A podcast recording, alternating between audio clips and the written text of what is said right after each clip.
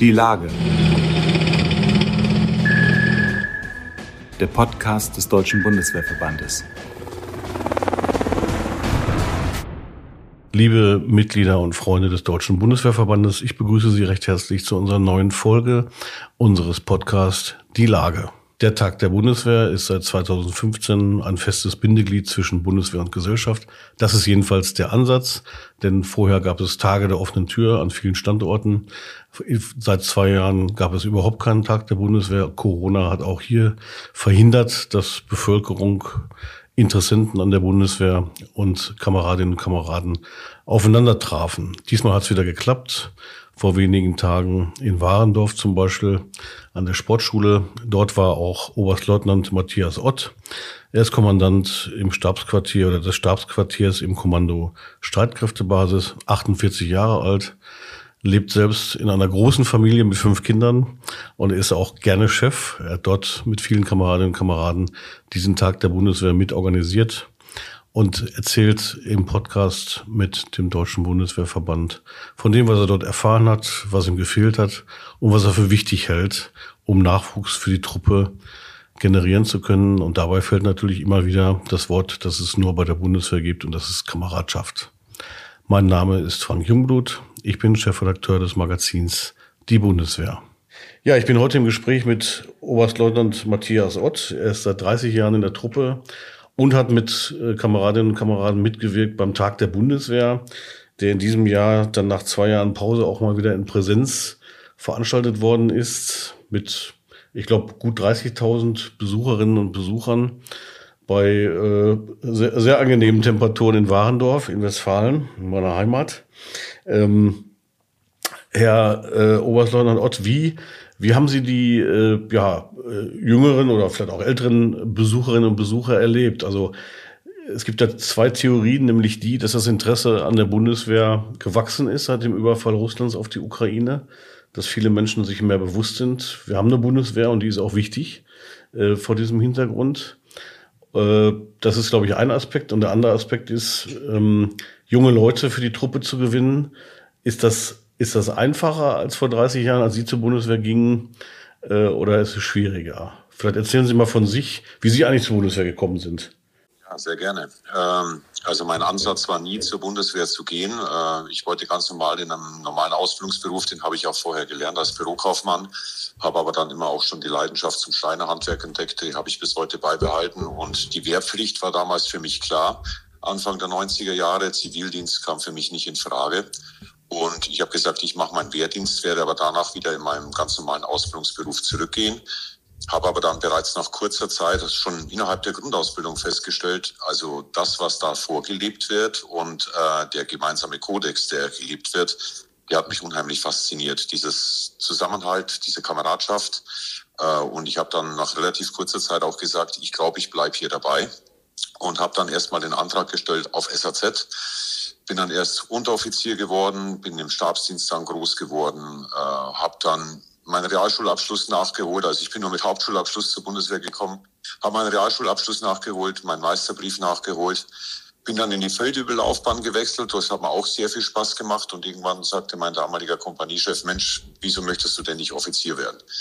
habe ich gesagt, ja gut, dafür habe ich kein Abitur, das brauche ich nicht. Sagt er, dann mach das doch nach. Dann habe ich das Abitur nachgemacht und bin dann in die oft zum Lefty-Laufbahn gewechselt habe die ganze Lefty-Laufbahn durchlaufen bis zum Hauptmann und habe dann nochmal gewechselt zum Truppenoffizier. Und somit habe ich äh, das große Glück gehabt, wirklich alle Laufbahnen selbst durchlaufen zu dürfen, die jeweiligen Vor- und Nachteile der Laufbahn zu erleben. Und das hilft mir heute als Chef ungemein, weil ich mich viel besser in meine Leute hineinversetzen kann. Ich wollte gerade sagen, Sie sind jetzt ja Kommandant Stabsquartier im Kommando Streitkräftebasis. Genau. Ähm, das heißt, äh, was die, äh, was die Dienstgradgruppen angeht, da kann Ihnen keiner was erzählen. Sie kennen sie alle aus eigenem Erleben.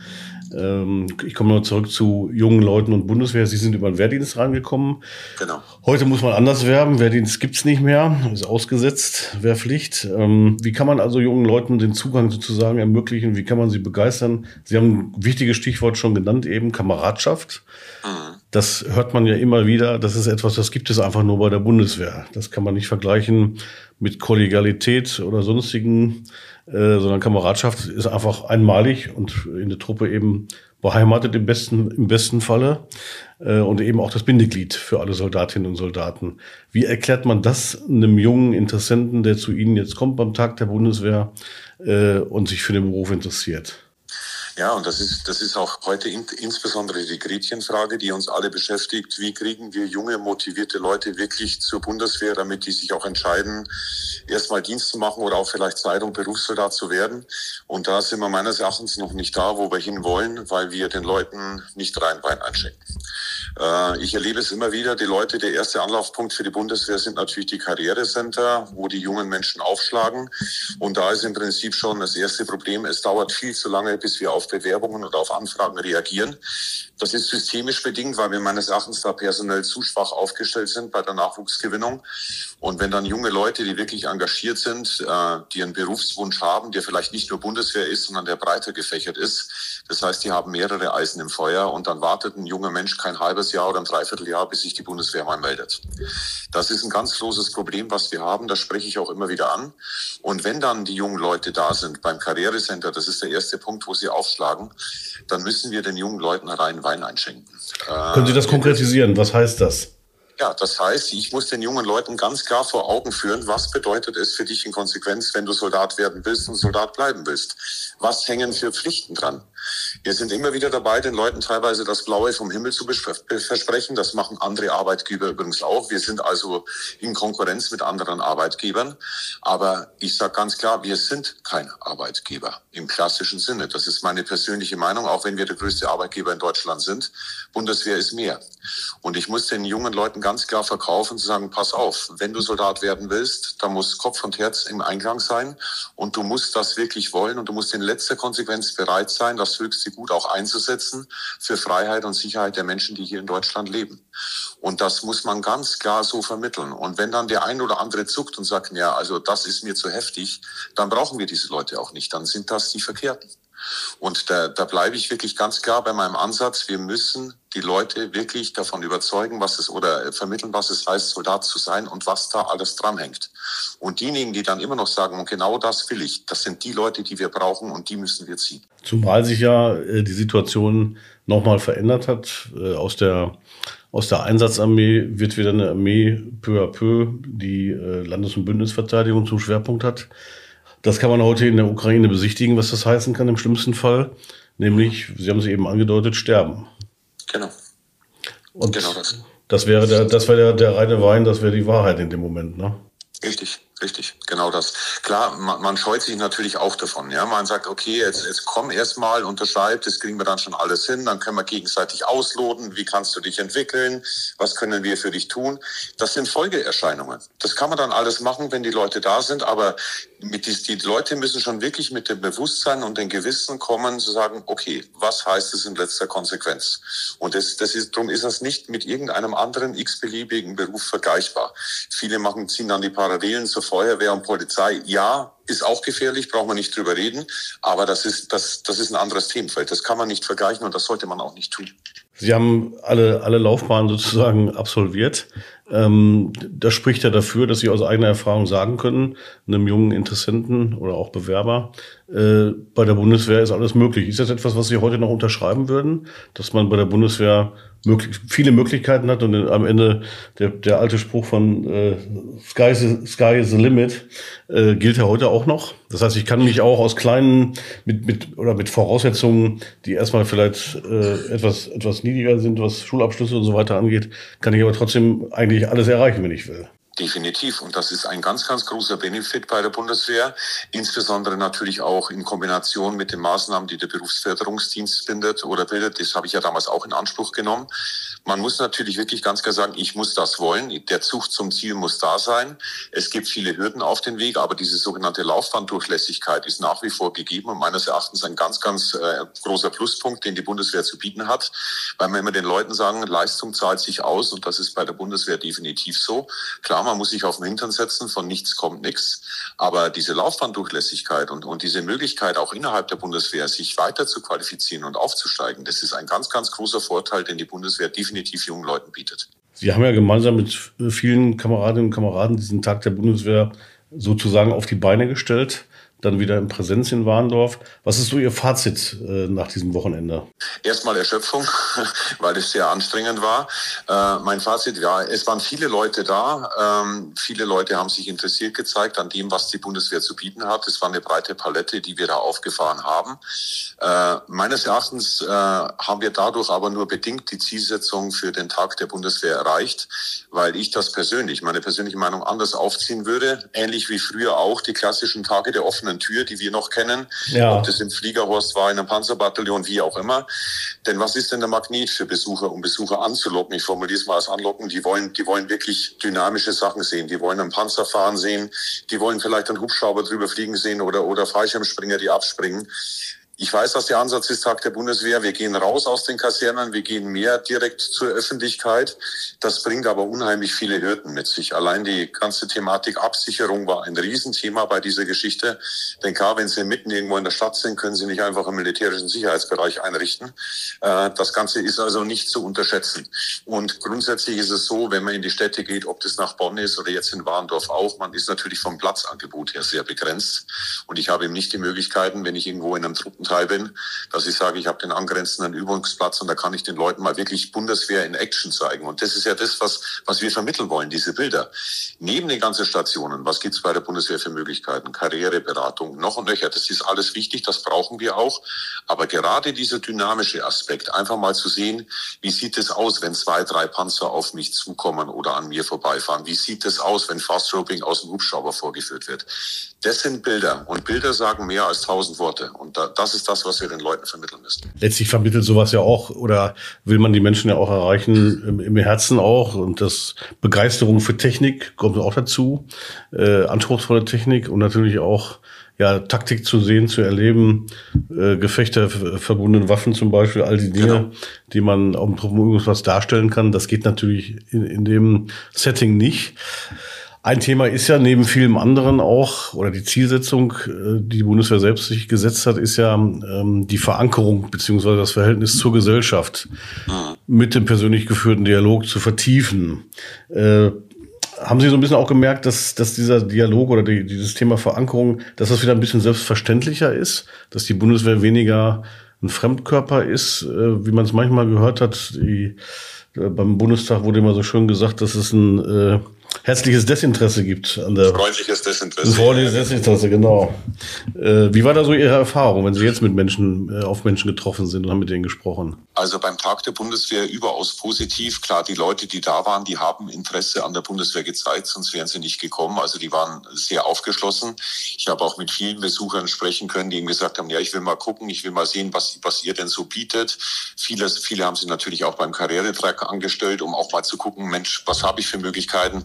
Es war Magnet natürlich der, das, die Ausstellungsfläche vom KSK, weil das ist natürlich das, was gerade junge Leute anzieht. Ja, da ist ein bisschen Action, ich will mir die Waffen angucken.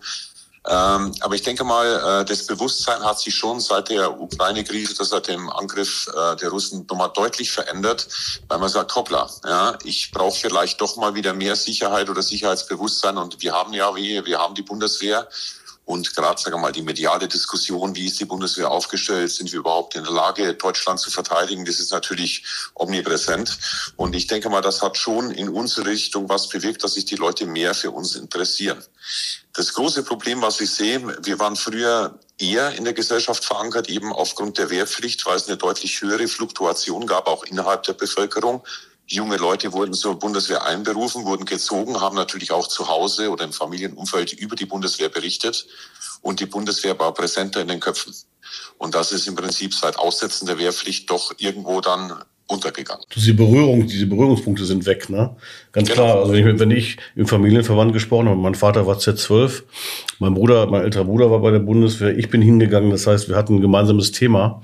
Das fehlt natürlich jetzt dieser, dieser Generation, die da äh, seit äh, 2011 heranwächst, äh, seit die Wehrpflicht ausgesetzt wurde. Ne? Genau. Das Verständnis sozusagen. Ne? Genau, genau. Und wie gesagt, die Bundeswehr muss halt wieder in der Öffentlichkeit mehr sichtbar werden. Darum empfehle ich auch meinen Soldatinnen und Soldaten, und so halte ich das seit 30 Jahren. Ich fahre in Uniform zum Dienst, ich fahre auch in Uniform wieder nach Hause. Und auf dem Nachhauseweg mal einzukaufen, zu gehen in Uniform, da habe ich noch nie ein Problem gehabt. Und das empfehle ich auch immer wieder meinen Soldatinnen und Soldaten. Zeigt euch, seid stolz auf diese Uniform, tretet höflich in der Öffentlichkeit auf und zeigt euch wirklich als stolze Staatsbürger in Uniform. Denn nur wenn die Bundeswehr sichtbar auch in der Öffentlichkeit auftaucht, wird auch über uns gesprochen oder wir können ein positives Bild vermitteln. Und da war eigentlich ein guter Punkt auch dieses kostenlose Bahnfahren in Uniform, was natürlich auch vieles bewirkt hat, weil wieder mehr Soldaten in der Öffentlichkeit in Uniform gesehen werden. Das ist ein ganz wichtiger Schritt. Ich habe von Ihnen im Vorfeld, als ich mich informiert habe, einen Satz gelesen, den ich bemerkenswert fand, der da heißt, wer Menschen führen will, muss Menschen mögen. Richtig. Äh, das äh, ist nicht unbedingt Befehl und Gehorsam, sondern das auch, hat, auch, hat auch viel mit Empathie zu tun, glaube ich. Ne? Genau das, genau das. Äh, ich sage klar, wir, wir haben bei der Bundeswehr Befehl und Gehorsam, nur so kann eine Struktur funktionieren, insbesondere dann, wenn es nicht viel Zeit gibt, um diskutieren zu können. Aber ich sage gerade junge Menschen oder auch diese, dieses, dieses breite Spektrum. Ich habe von einem 17-Jährigen bis zum 65-Jährigen alles dabei. Wenn ich diese Menschen führen will, muss ich diesen Menschen zuhören. Ich muss mich diesen Menschen annehmen und die Menschen müssen Vertrauen zu mir aufbauen. Denn wenn das Vertrauen da ist auf beiden Seiten, dann äh, ist auch das Verständnis da für verschiedene Maßnahmen und dann kann man das auch eher durchsetzen oder, oder auch intrinsisch motiviert umsetzen. Und, und darum muss es immer gehen. Wenn der, wenn der zu Führende Angst hat vom Vorgesetzten, der wird zwar trotzdem die Befehle ausführen, aber unterm Strich wird das nie irgendwas werden. Und darum ist es mir wichtig, dass ich auch ein Vorgesetzter zum Anfassen bleibe, dass ich auch mit meinen Stärken und Schwächen offen umgehen kann von meinen Leuten und dass ich mich beraten lasse, aber auch für meine Leute immer da bin. Und das ist nicht vom Montag früh sieben bis Freitag Mittag zwölf, das geht rund um die Uhr. Denn wenn auch am Wochenende irgendwas ist, wissen meine Leute, die können mich anrufen. Und ich habe Gott sei Dank in den acht Jahren, die ich jetzt Chef sein darf, noch nie irgendjemanden abgewiesen. Und bis jetzt konnte ich noch jedem immer helfen. Und das ist ein ganz großer Glücksfaktor, der mein Berufsbild ausmacht. Das, was Sie beschreiben, ist ja auch wichtig für das Prinzip äh, für mit Auftrag. Ne? Genau das. Fun funktioniert ja sonst nicht. Genau, genau das. Genau das. Ja, und wie gesagt, ich muss meinen Leuten diesen gestalterischen Freiraum lassen. Ich sage immer, bei mir gibt's ein, gibt's eine Hauptschussrichtung, eine linke und rechte Grenze. Und wie sich die Männer und Frauen darin bewegen, das überlasse ich bitte meinen Frauen und Männern. Denn wenn ich ihnen alles vorkaue, dann sind wir im Bereich Befehlstaktik. Das machen vielleicht andere Armeen noch. Ob das erfolgsversprechend ist, lassen wir mal dahingestellt. Aber ich muss doch die Kreativität meiner Leute nutzen. So. Und oftmals, das ist bei mir auch so, ich lerne gerade unheimlich noch von jungen Menschen, von den 17, 18, 19-Jährigen, die Aufgabenstellungen bekommen, da völlig anders herangehen als wir noch vor 20, 30 Jahren, aber das führt auch zum Erfolg. Das heißt, ich lerne auch insbesondere von den Jungen neue Herangehensweisen und ich lerne nach wie vor jeden Tag dazu und das ist das ganz große Benefit an meinem Job. Das ist ein, ist ein schönes Schlusswort. Man lernt nie aus, Sie erleben es selbst im, genau. Umgang, im Umgang mit jungen Kameradinnen und Kameraden.